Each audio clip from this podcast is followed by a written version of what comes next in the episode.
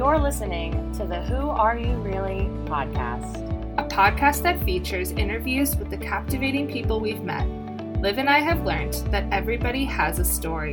Whether it surprises you, shocks you, or resonates with you, stories have a way of connecting us, offering new perspectives, and acting as a reminder that we're not in this alone.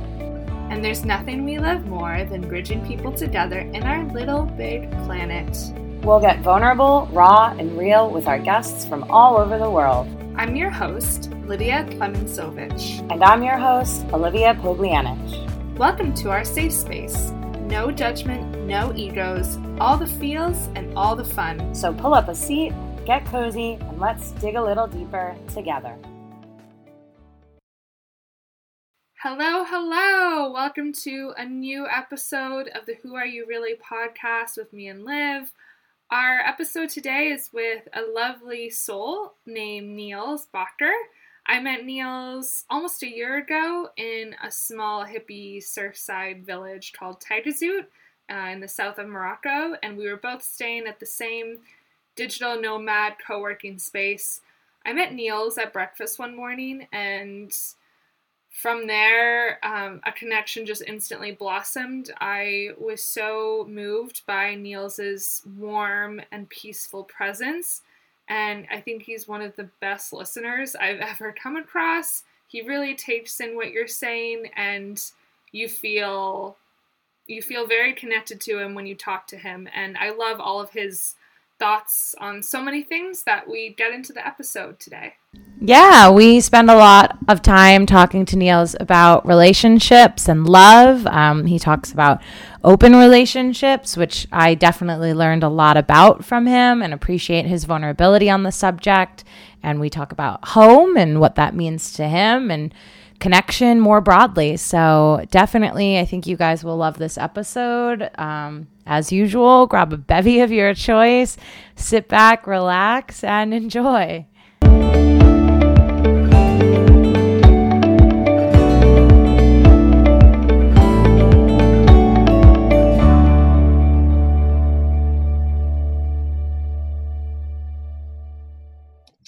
Okay, so today on the Who Are You Really podcast, we have a lovely human being that I met in Morocco about a year ago. So we'd like to welcome Niels. Hi, Niels. Hello, Olivia and Lydia. Nice to see you. It's so nice to see you, Niels. It's so wild that it's been almost a year, and that so much has happened in that time since we met on that balcony in Taghazout. Yeah, how have you been feeling in the past year? Overall, nice and relaxed. And mm, at the same time, I think the year has been quite different than for all of us in comparison to what we are used to. And in the beginning, I think also the mood in me and also the feelings and attitudes towards what's going on with the virus, I think it also changed during the year. Yeah, Niels, you, when I met you last year, you were working on your PhD, but based off of some of our conversations over WhatsApp, I believe you've just completed your PhD recently. Is that correct? Mm-hmm. How does it feel to be done? Mm, nice. And at the same at the same time, I still uh, right now I'm in the process. So the um, the three professors, they provided me with feedback, and now I I am waiting for one of the professor. Actually, two of them provided me with feedback, and the third professor I'm waiting for the feedback. So I'm not. It's not official, and probably in February there will be one week, and then I will put the um, what we say in the Netherlands. I will put the, the dots on the I. Amazing! You're almost there. What did, what did you study? I studied digital reading in and mainly of books, in comparison with print reading, and then with respect to reading behavior. So do people who start reading e-books, are they going to read more in terms of time and frequency? And also, how does the reading experience of digital books, how does it compare with print books? And then in terms of concentration, immersion, understanding of the story, memory for the story. And the nice thing is that in the um, in the COVID times in the Netherlands, we also did some research, and it turns out that people that they have started reading more. Now, makes people- sense. I know a bunch of my friends have started reading more too. One of my friends said he's read like fifty books this past year, and I have not read fifty books in a while, sadly. Not for fun anyway. Me but neither. That, that's very, very cool. And you're um, from the Netherlands originally, correct? Mm-hmm. Okay, excellent. And you mentioned to Lyd, I think, that you have a few places you call home. What what exactly does that entail? Is there are there multiple cities in the Netherlands, or have you lived all over the place, all over the world, or? Mm, now, maybe I started realizing this during longer travels in the past. So in two thousand eleven, uh, together with my girlfriend at the time, we went to Russia for the Trans-Siberian Express. And there, actually, I think one motivation for me to wanting to go there with her is that she or she originally she comes from the eastern part of Germany, and now she lives in the Netherlands. And her mother, she grew up in the former D D R. And yeah, I think this was also for me, yeah, we spoke about it, and then she said that she would like to go to Russia. And then I felt some home feeling that this is part of her roots. And I think this also motivated me to, yeah, to wanting to go there together with her. And yeah, and I think in general, during my travels, I think sometimes in some places I felt more comfortable than in others. And I think usually when I feel comfortable, then I feel more at home.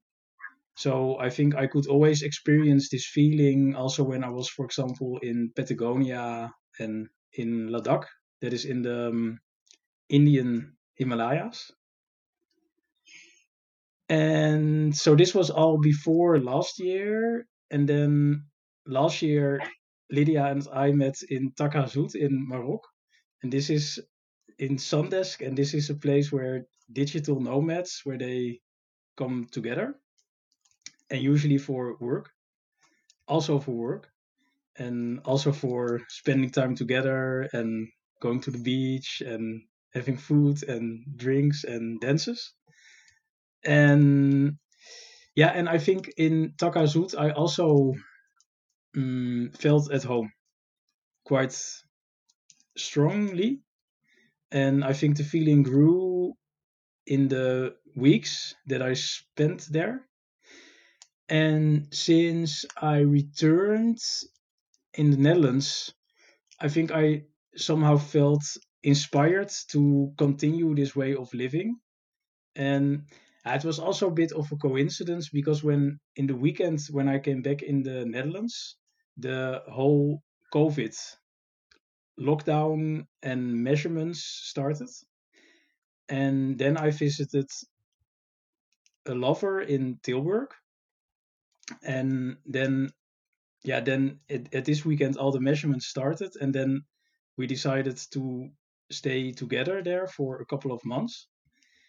And then after that, I also, that was, I think, in the summer, I also started living in Amsterdam again, because in Amsterdam, I bought a house two years ago with another lover. And now we are uh, on a f- friendship basis. And so we shared a house. And so, yeah, so actually since the summer, I more or less live in two houses. And after the summer, I also spent quite some time with Fritzi, and she is the lover with whom I traveled in Sarveria, and we are now friends. And yeah, that's this also works nice.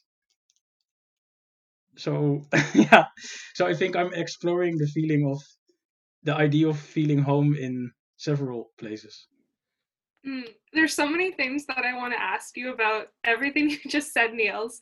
But the first thing that I was thinking about when you were saying, oh, I feel at home where I feel comfortable. What do you think are the things or the influences that make you feel comfortable in a place? Probably basically me. Can you expand on that a little bit more? What do you mean by you?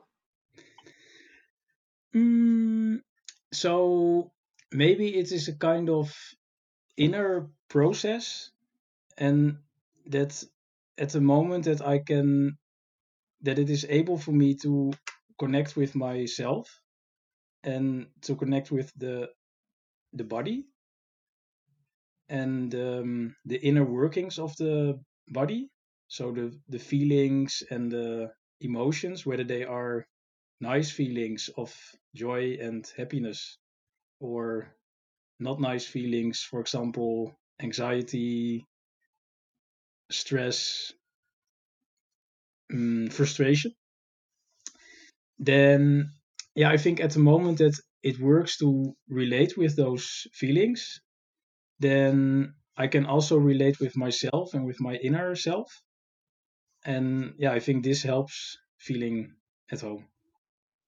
Yeah, I can really relate to you, Niels. That's what I started to notice when I was traveling, that of course there's things externally that bring me joy and that I love, connection with other human beings and inspiration by a place and the people, uh, simple pleasures like enjoying a good meal. But really the common thread when I started to feel good in all these places was me. It was that I was internally in just a really good place, at peace, confronting emotions, developing that relationship with myself, that I did feel at home everywhere else because I felt at home with me. So I can really uh, strongly relate to that sentiment. It's really actually really beautiful.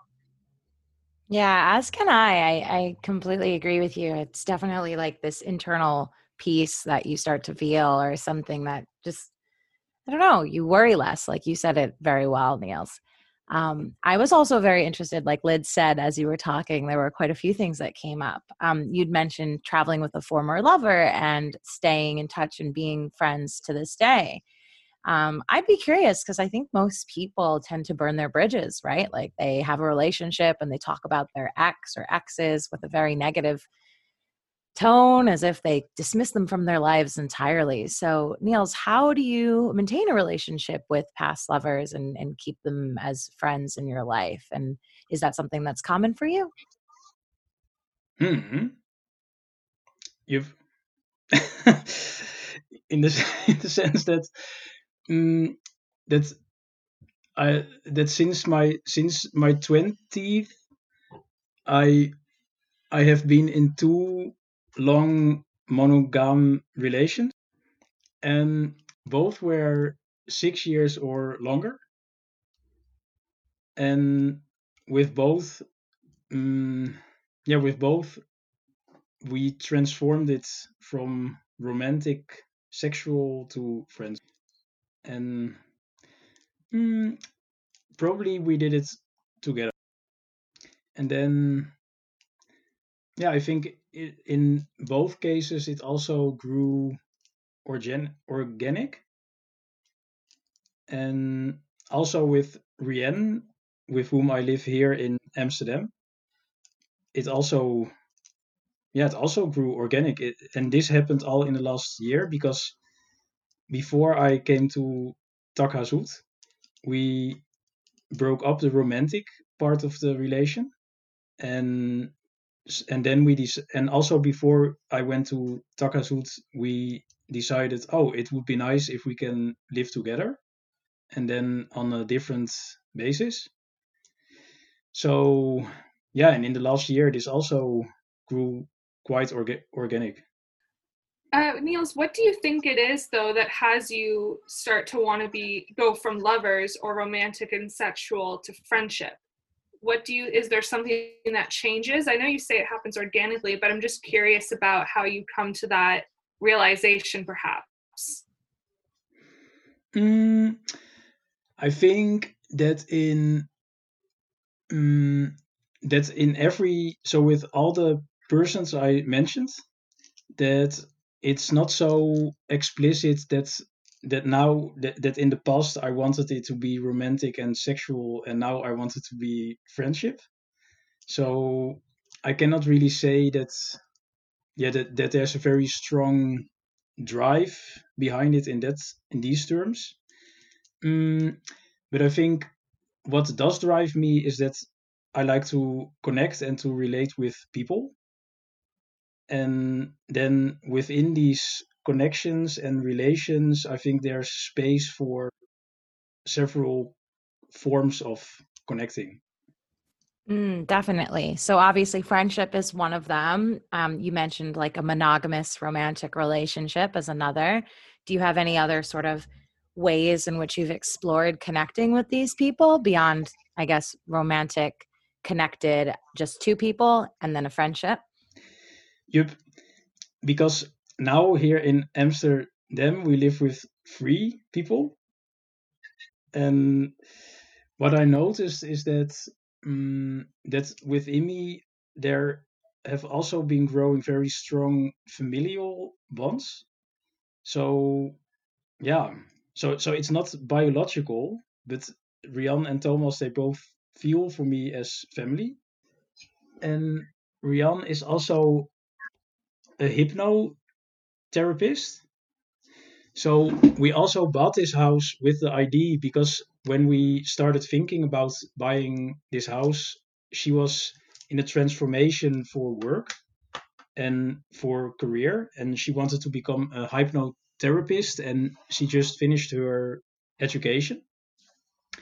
So then this house was also very attractive because it has a space on the ground floor. And first it was a garage, and then we could, could transform it into a room for practice. And I think with Rien, I also often feel feelings that I also feel with colleagues in the um, Dutch Reading Foundation. And that is, I think this this is the basis, is that we collaborate and we work together. And this also brings a connection. Yeah, Niels, you are somebody that really likes to connect with other human beings, and you're really good at it too. Like, you're very present and very open-minded and very flexible and adaptive, and you're just such a good listener. That's something that I noticed immediately about you when I was talking to you. And something that you and some others and us talked about when we were in Morocco was open-ended relationships or open relationships. And I was very fascinated by talking to you and other people about this, because it's something that's a little taboo still. And I think it's, at least in the in the West and specifically North America, it's very taboo. And so I'd like to get your your input on your journey through exploring open relationships and being with more than one person at the same time, romantically or sexually, and kind of getting your take on those dynamics and what you learned about yourself through it. Hmm. Interesting question.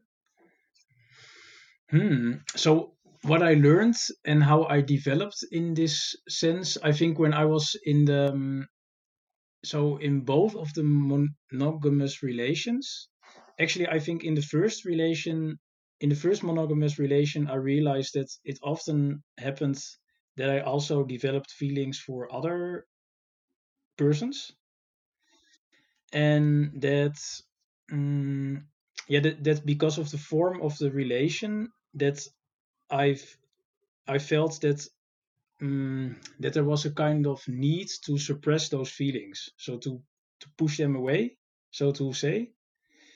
And I think this doesn't, this didn't feel very nice. I think for the for our body and the inner working, it feels for me quite unhealthy to push feelings away. And so then I think I started realizing that the form of the relation, that it's that it brought some form of control also, so that I have to control myself in order to keep the relation going. I have to control my feelings. And yeah, so I think this that this didn't feel very nice and also not very healthy.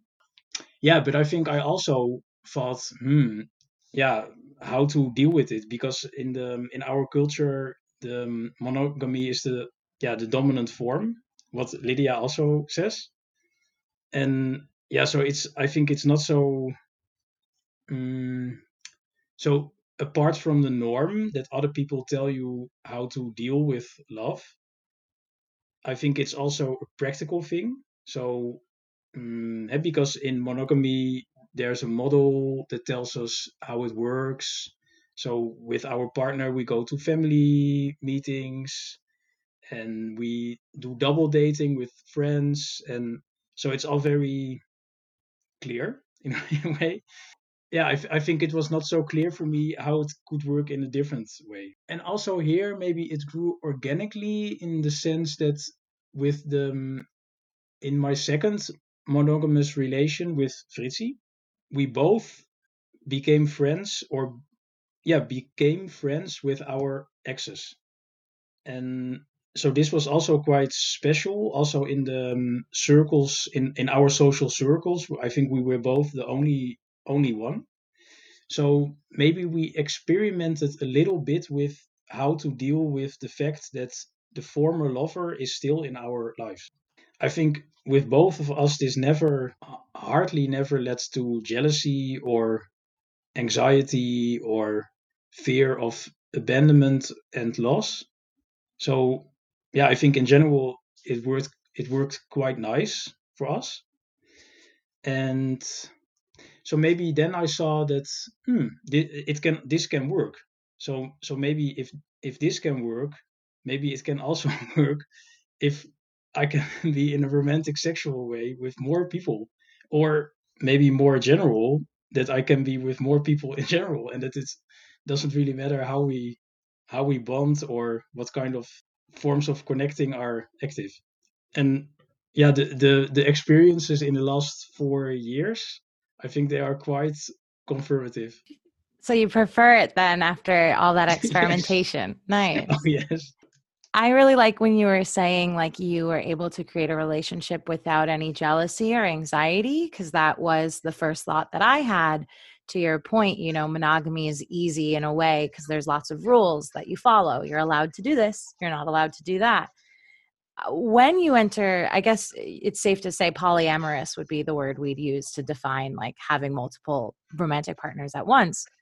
When you enter into the world of polyamory, it's incredibly fascinating because how do you account for jealousy, for instance? Like you're, you didn't feel it and you said your partner didn't, but how do you make sure that that happens? Like, have you been in a situation where maybe your lover has felt jealousy for how much time you're spending with a different partner? Or that would be the biggest thing that I think the biggest hurdle to overcome is like feelings of jealousy. Hmm. Yep. And in the, yes, I can confirm this. And maybe in the, so I think one of the reasons that Rien and I, we transformed from, from romantic sexual to friends is also that for a period of time, she, she felt a lot of jealousy. And with Jonna, she's the lover in Tilburg. Um, we often speak about it as well. And I think with her, she she felt, she has been feeling a lot of jealousy in the first years. And now, mm, sometimes, and yeah, then often we speak about it and we share the experiences, and yeah, then we found, we we found and we find a way. And yeah, I think jealousy is, um, for me, I also feel jealousy, and for me it feels actually, so this is personally. And for me, it feels nice. So I like it. Interesting. How so? I think usually for me, jealousy learns, teaches me something about something that I desire. Yeah.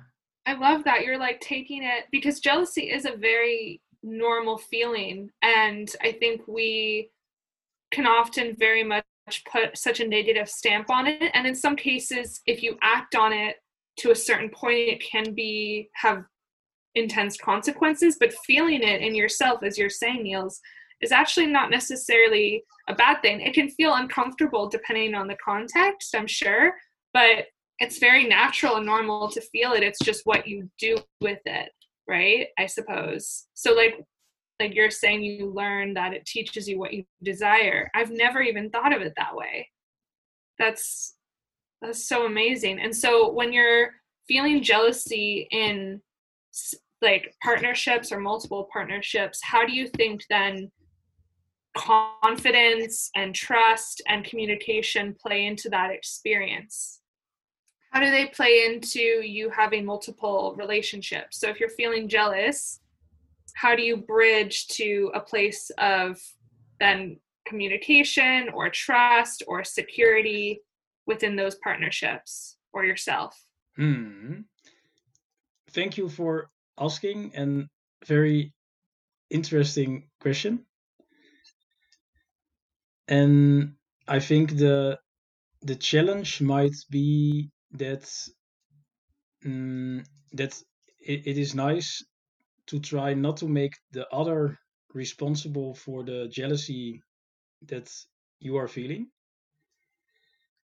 And furthermore, I think that that it is also nice to speak openly about what you feel and try to reflect on the source of the jealousy.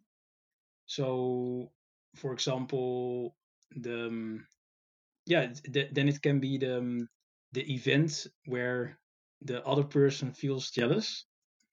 So, for example, yes, uh, Rihanna, Jonna, and I, we do often ecstatic dance, and it's a form of dance with mm, yeah with often also a lot of body contact and cuddling and uh, yeah physical contact. So what often happened at the moment, it doesn't happen so often because now we cannot do ecstatic dance due to the COVID, mm, but what often happened in the past is that when I was dancing with another woman, often then Rien and Jonna could also feel jealous.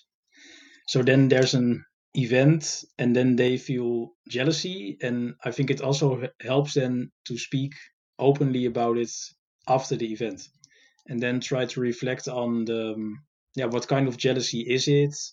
So is it related to I want uh, so for example it can be related to that I give attention to another person and that Jonna or Rihanna want the attention. And it might also be re- related with that I am dancing with a woman that Rihanna or Jonna thinks is very beautiful, and then the other woman makes them feel insecure about, oh, am I beautiful enough? Am I good enough? And et cetera. And and what I often have been experiencing is also a form of possession jealousy. So if another man is maybe flirting with Jonna or Rien, then I can also feel jealous. So then I think that the other man is wants to um, grab her away from me. Is that a, is that how to say it? Yeah, that makes sense. So to say. Thank you for sharing that. It's it's interesting because I was actually going to ask you, since Rien and um, Jonna, right? They they share share you in a sense. Do they have other partners themselves? Like, are there multiple boyfriends, or maybe not like as committed, or was it that the two of them were kind of sharing you? Mm, I think in in some moments. Yes, so it, it has been in some moments that I was the only one for them. and in other moments not. And Jonna, at this moment, Jonna is also seeing another man who we all know from Ecstatic Dance, and he's very and um, they don't see each other as often as Jonna and I see each other, and he is in an open relationship, and they have a kind of hierarchy. So that means that uh, for them, they are each other's primary partner, and this also means that that he cannot see maybe Jonna as often as that Jonna and I can see each other. So mostly they see each other once every month, two months. And um, yeah, and in this form, it is now for two years, something like this. And yo, and with Rien, uh, also, also since we transformed from the romantic part to the friends part, there have been also other men. And so far for in the last year for a short time. So usually for one or two months.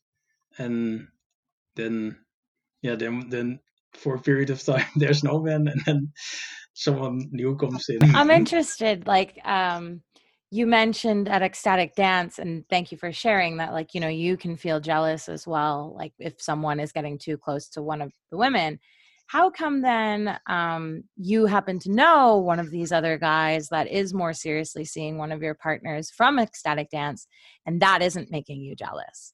Like what what do you think in your own experience differentiates like the feeling of jealousy of a different partner versus, oh, this this man feels safe or it's okay, I guess? I think I experienced this the first time with Ivo. And Ivo was the first man that, so with Fritzi, the, we transformed from monog- monogamy to friends.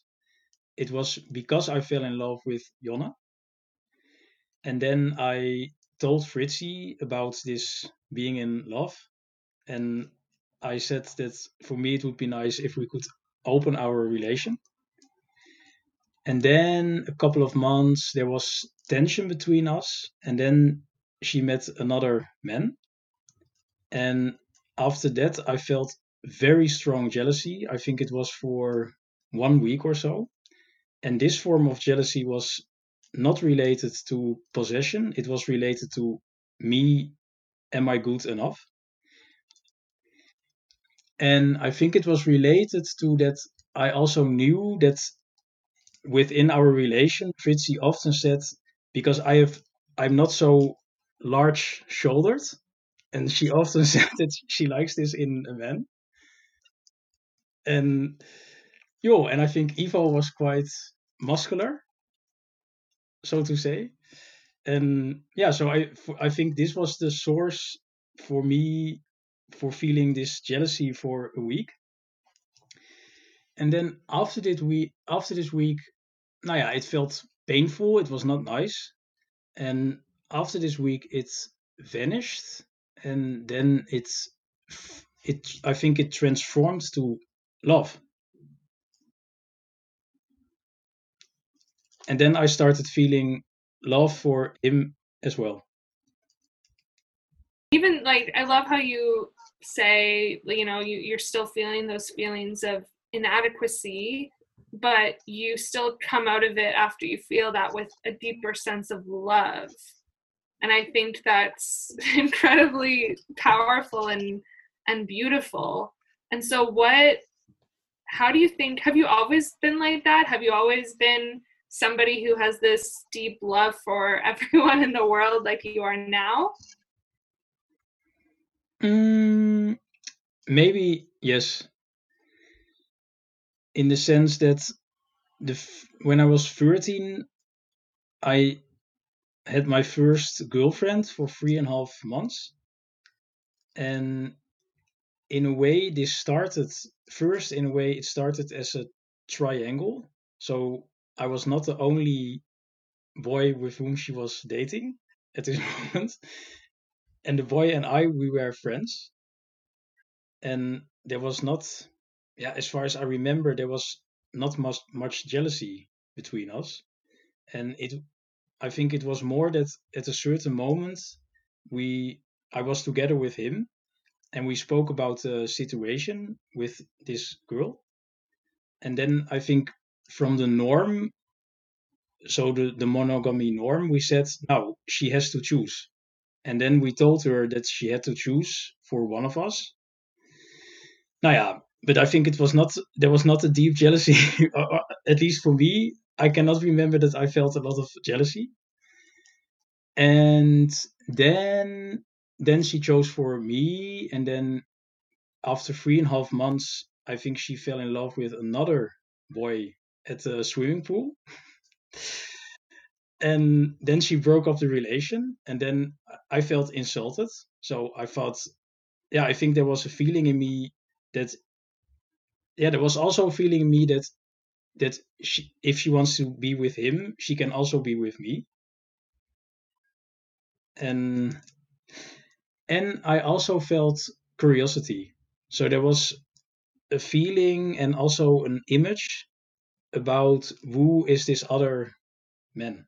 I think that a lot of us are very much attached to unrequited love or people who don't Um, because what you're saying, like feeling insulted when she didn't love you and feeling curiosity, I like, I think a lot of us, when somebody doesn't reciprocate feelings or isn't at the same level as we are, we take it very much personally and to heart, and for some good reason, but I think that a lot of us just want to prove ourselves to the other person. So do you think that a lot of uh, people in society are like this, that we've like very much are attached to that feeling of being desired? Mm-hmm. Yep. Maybe also that they want to be desired and they fear the rejection. So when you're rejected, or you have been, what have you, how have you learned to love yourself through that? Because it seems like right now you have a really deep sense of self-love. So how do you love yourself through those feelings? Maybe, I think, probably that usually when I have felt rejected, that I try not to project it on the other. And Fritzi, the, my second monogamous girlfriend, she's quite a free spirit and she's very autonomous.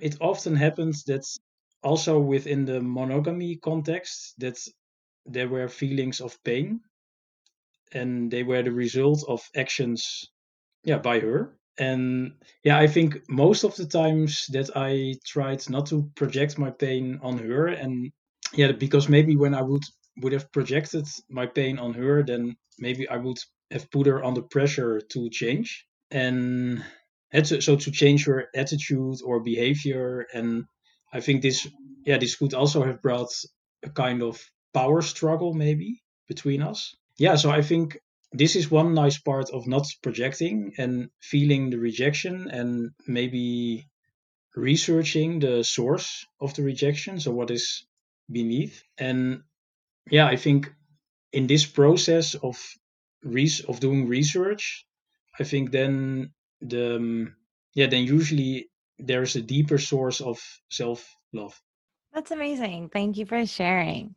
I, I feel like I'm learning so much from this conversation. And I think one of the things that I was really curious to hear um, before we started talking is just, what do you think is something that most people do not understand about polyamorous living or open relationships, or just anything that doesn't, that falls stray from like this heteronormative, monogamous kind of way of living life?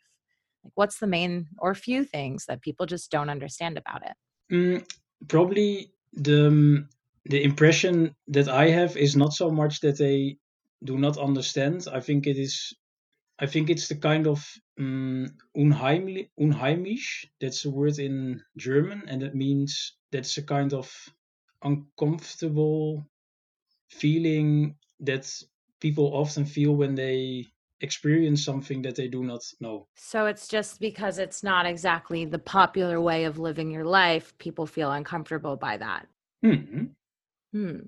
Do you think that, I guess, speaking, you know, we were talking about jealousy before, when you're partnered up with more than one person, is that like, wh- what would you say other than jealousy would make it difficult? Like allocating how much time you see each person? Like, is that something you have to communicate with them about? Mm-hmm. Yep. Probably the, um, um, I think that the um, open communication, probably also in monogamy, it is also quite nice if the, um, yeah, if the partners have those skills.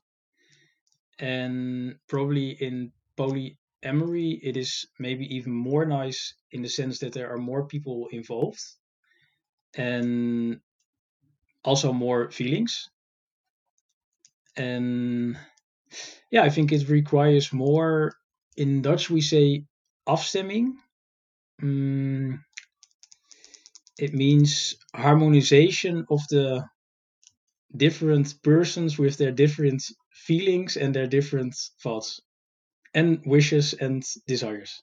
What do you look for, Niels, when you're connecting with other human beings? And do you put emphasis on the connection, on chemistry, on compatibility?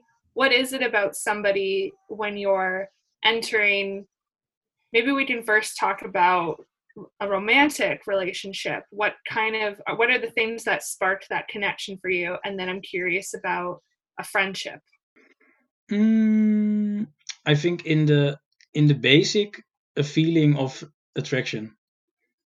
And I think in this applies to both cases. So yeah, I think, um, I think usually when people meet each other, there are usually chemistries of connection, and maybe they come from different parts in the body also.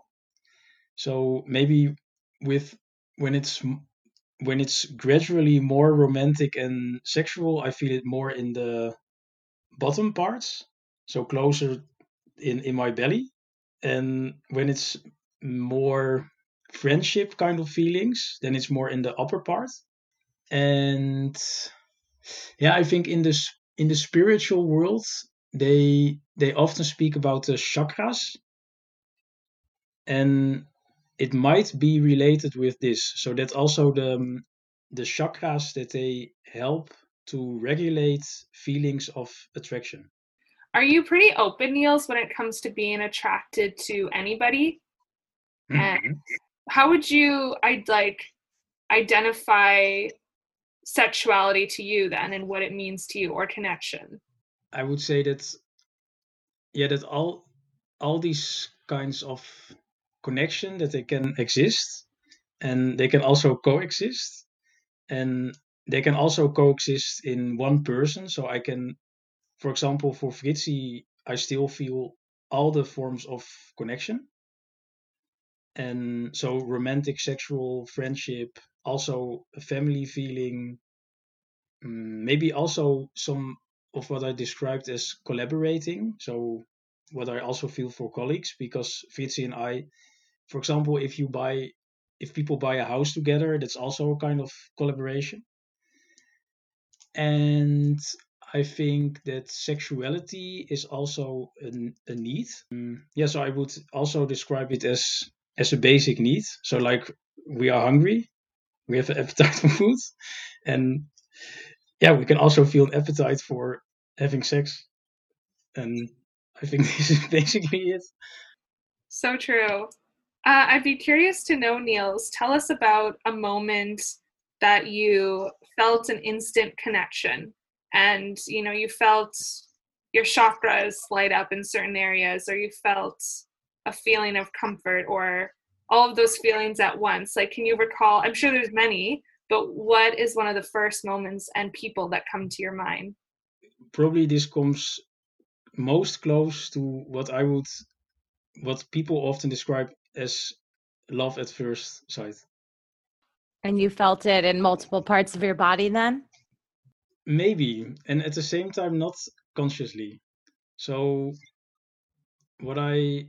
when I think about it now, I can, there, there was, there was something like that I saw the um, I saw blue stars in the sky. So that's so beautiful, Niels. Oh my gosh. I have a question actually looking towards the future. So I think this sounds like a really incredible way to live your life, definitely like moment to moment, right? Like I'm attracted to you. I might be attracted to you. It seems like it's easy, easier to have a sense of inner peace by being able to just focus on what you're feeling in the moment. With that said, do you have any sort of like long-term goals or visions, or forgive me if this is like exactly the kind of thing that just people with the monogamous mindset think about too much, but let's talk about marriage, for instance. Like, is that something that's on your radar? Is there such a thing as an open marriage that you would be open to? Um, so curious about your goals for the future. And then also, what do you think about the idea of infidelity? Like, how does that work in a polyamorous context? Because you're basically open. So is there such a thing as being unfaithful? The, the, the second question is, in, the, in this respect, quite easy to answer. In the way that we, also the way that we relate here in Amsterdam, so with the three of us, I think being faithful is being faithful with ourselves. And with our inner feelings, and also with the limits we feel. And the first question, um, for me, marry, marriage is not necessary and at the same time possible. And now, yeah, in the Netherlands, it's not possible to marry more than one person. So, so this would make it practically a bit complicated, because for me, it's not nice to exclude someone based on a form or construction that is invented by other people. And so I think in that, in this respect, marriage will be mm, difficult. And I think it's, at the moment, it's maybe more realistic. So Jonna and I, we often speak about that maybe in the future, we want to give a party of love. And then with all the people that we love. And that's also kind of marriage, but then not in, in this, this sense. Sure, without the piece of paper. What would you do at a party for love? I love that idea. Oh, I think it, I think the activities can be quite the same. So I can even imagine it to be quite a, yeah, a standard marriage. And so with nice food and drinks, dancing, maybe speeches. Um, I see a beautiful garden. Actually, now there are, are images that I see from past marriages of friends. And I, I all like them. So maybe a kind of combination. That's beautiful. I um I love love the idea that it doesn't have to be called a marriage. It can be a party of love, and you can celebrate that at any moment in time. I'm curious actually about something you had mentioned to Lyd, that um, for like the preview to the episode, you're interested in not only connecting with humans, which we've talked about at great length, which is extremely interesting, but also non-humans. And I would love to know what you meant by non-humans, because my mind went straight to aliens or spirits, or who knows what else that may mean to you. Hmm. I can imagine that I, that maybe I refer to, yeah, it can be aliens as well. That's possible.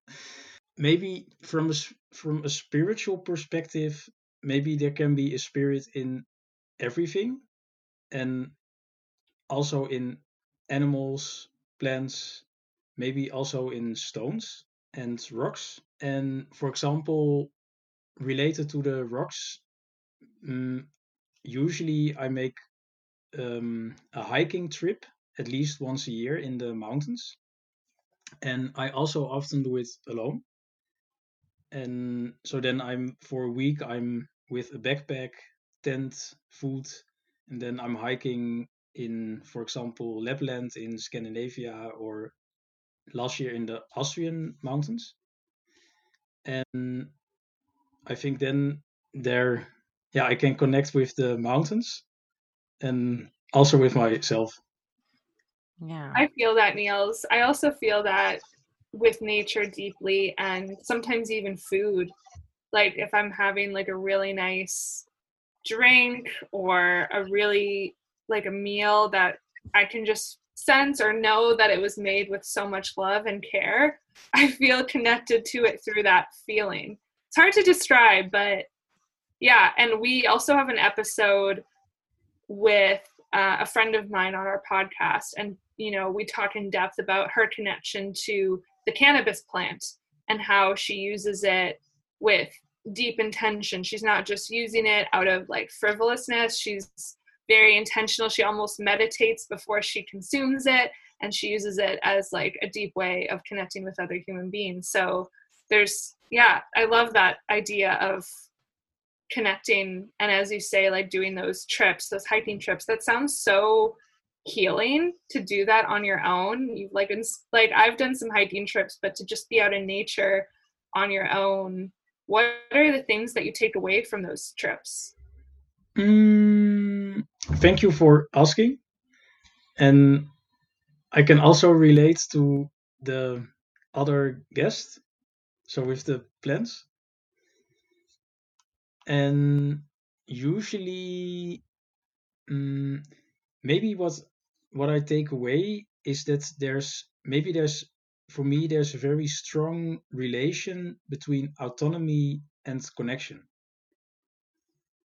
And I think in the, um, I think it's very likely that it could be that in the nowadays world that we are also in a transformative phase from a connection model that is quite strongly, strongly related to being dependent, to a form of being independent within, also connecting with others and with myself. And I think in the nature, what I often feel is that I feel both very strongly connected with myself and with my whole being. And I also feel very autonomous. And also, um, yeah, and also in terms of that, I also hiked in places where, where I know that there are not so many people, so that I really have to, yeah, there's no other choice. So I, I am with myself, and the um, circumstances, they they require me to, yeah, to use my own skills.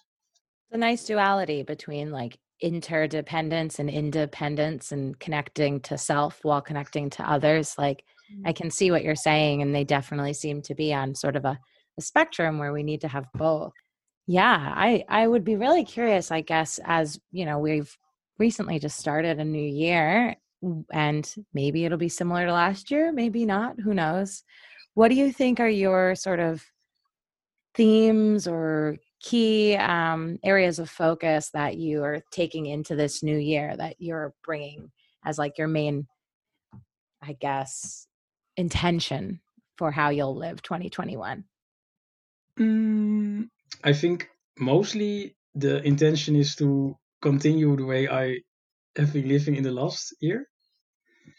And the the general intention that I put is to to create and to find, to create, to develop, and also to sustain connections, and both on the short term and the long term.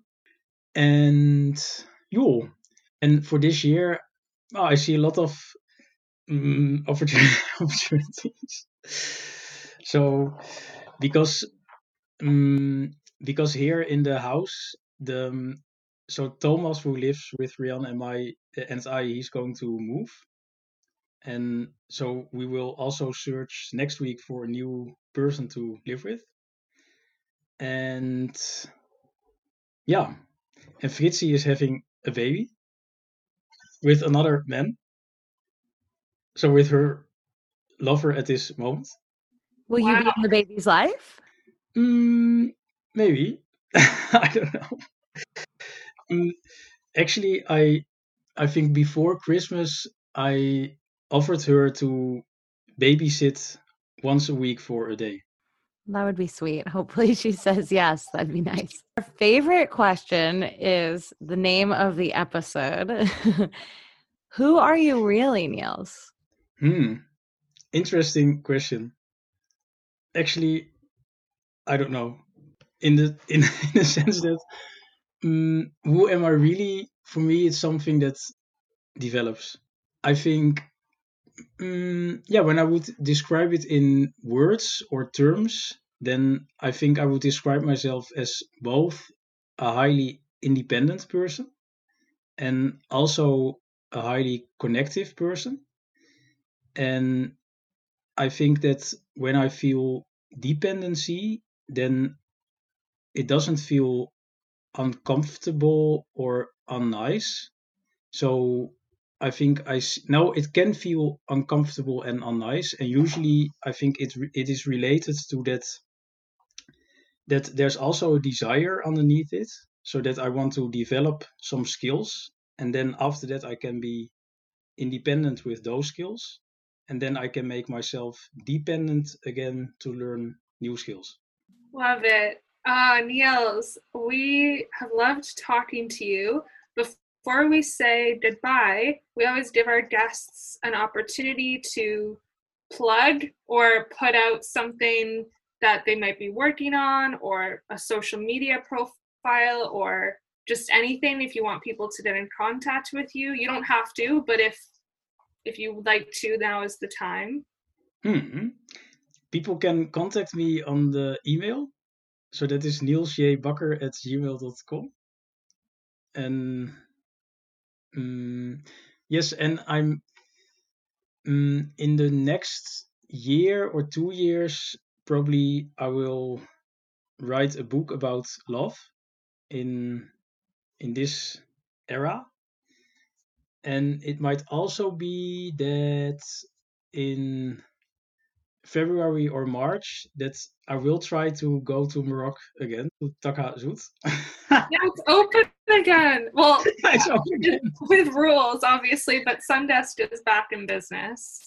But you're going to write a book on love. I I so want to read that. Are you going to write it in Dutch? Hmm. Actually, I don't know. And I can also imagine that the um, that maybe the form that it will also change. So maybe I will discover that I prefer to write more blog kind of articles, blog. And maybe I also want to experiment with making videos or, nou ja. So I, so the, the form is, yeah, the form is very open. And will it cover some of what we've talked about today? Mm-hmm. Amazing. Definitely. Hopefully it's in English. Oh, probably. Niels, you're so wonderful and so interesting, and we thank you so much for being on our podcast today. It's truly been a pleasure.